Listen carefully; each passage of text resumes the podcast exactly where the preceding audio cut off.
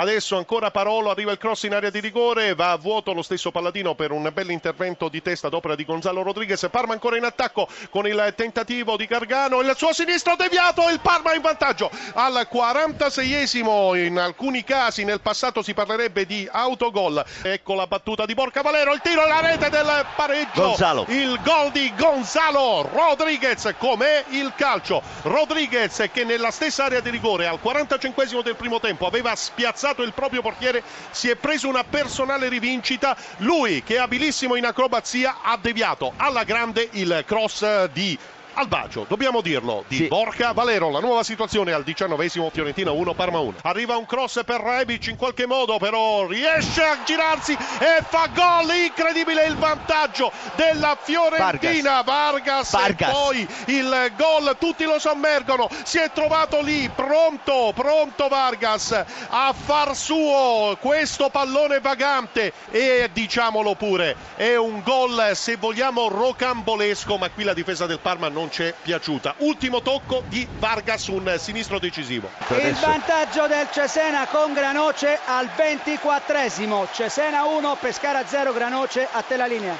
Intanto ecco Borca Valero, la Fiorentina però pasticcia al limite dell'area di rigore, passaggio per Biabiani, posizione regolare, potrebbe crossare sul secondo palo, si coordina Neto il gol del pareggio e Neto non è riuscito ad arrivare sul pallone, il gol realizzato eh, probabilmente non da Lucarelli che l'autore del gol è stato sommerso dagli abbracci dei compagni, un colpo di testa è spuntato in mezzo alle maglie eh, viola, Gobbi probabilmente è stato lui a toccare per ultimo ma qui la difesa della Fiorentina. Ha eh, chiuso male Lucarelli e Gobbi sul pallone, la soddisfazione di Donadoni, c'è stata una uh, posizione che noi abbiamo ritenuto regolare di Biabiani, un cross di esterno ed è arrivato Gobbi ad anticipare tutti, compagni e avversari e a battere il portiere Neto che non si è coordinato per la presa aerea.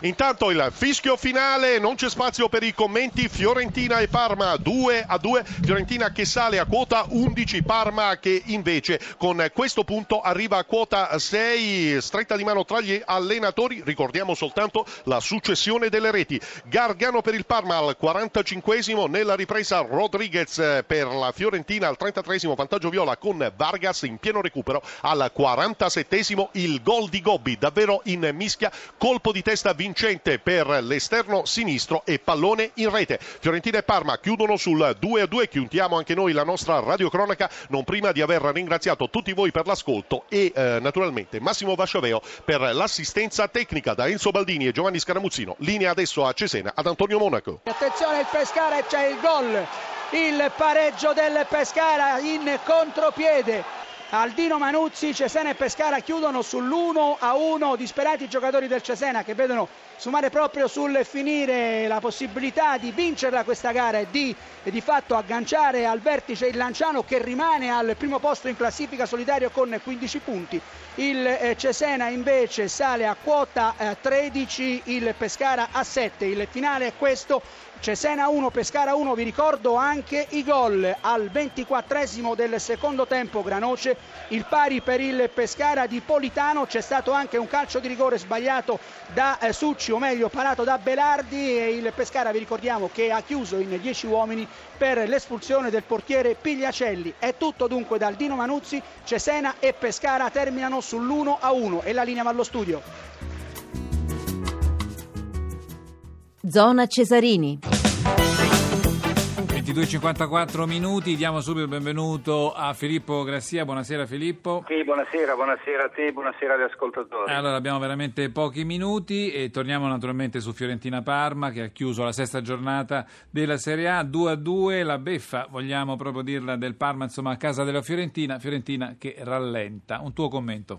Sì, intanto che la Fiorentina eh, è staccata eh, di 7 punti dalla vetta e di 5 da chi insegue la Roma, quindi il gap comincia a farsi importante. Poi una Fiorentina che in casa ha vinto solo una partita su tre e che ha accusato soprattutto nel primo tempo le assenze degli esterni Quadrado Pas- eh, Pasquale di Gomez e poi l'uscita di, di, Rossi. Nella ripresa Montella ha rivoltato la squadra come un calzino e la Fiorentina ha risposto fa- salvo farsi beffare all'ultimo secondo così come aveva subito la prima rete nel recupero del primo tempo. Però va anche aggiunto che il Parma il suo pari se l'è meritato soprattutto per quello che ha costruito nella prima parte della gara.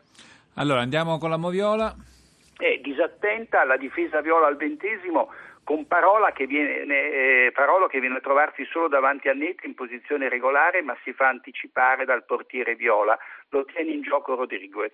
Poi Biabiani spinge Aquilani, forse questo è l'episodio più importante della partita. Aquilani liberato in area da Borca Valero, a replay l'intervento del giocatore emiliano appare più falloso che in diretta. L'arbitro fa giocare, il rigore non sarebbe stato scandaloso. E poi Biabiani a terra nell'area viola, Donadoni reclama un rigore inesistente perché il suo giocatore viene solo sfiorato da Alonso. Sul finire del primo tempo Lucarelli sgambetta Rebic poco fuori area, punizione, non rigore, giusto. Parma in vantaggio poco dopo il 45esimo con Gargano il cui tiro in porta subisce la decisiva deviazione di Rodriguez. E poi nella ripresa su un cross in area Rebic di testa manda il pallone sul braccio di, Luca, di Lucarelli, niente di volontario e infine c'è una deviazione di Lucarelli nel raddoppio spettacolare di Vargas, regolare infine il 2 a 2 del Parma e tra l'altro nella Fiorentina Paolo si fa sentire l'assenza non solo di un'alternativa importante a Gomez ma anche di un portiere che ecco, dia sicurezza. Infatti, infatti volevo proprio dire questo perché insomma eh, abbiamo visto però sembrava oggi le comiche alla fine veramente. Sì, Neto credo che sia preda di qualche suo problema anche interiore, non riesce a offrire il meglio di sé, non dà sicurezza alla squadra e otto reti subite dalla Fiorentina in sei partite tro- sono troppe per un club che ha ambizioni importanti. Basta vedere quanti pochi gol hanno incassato le squadre che precedono la Viola.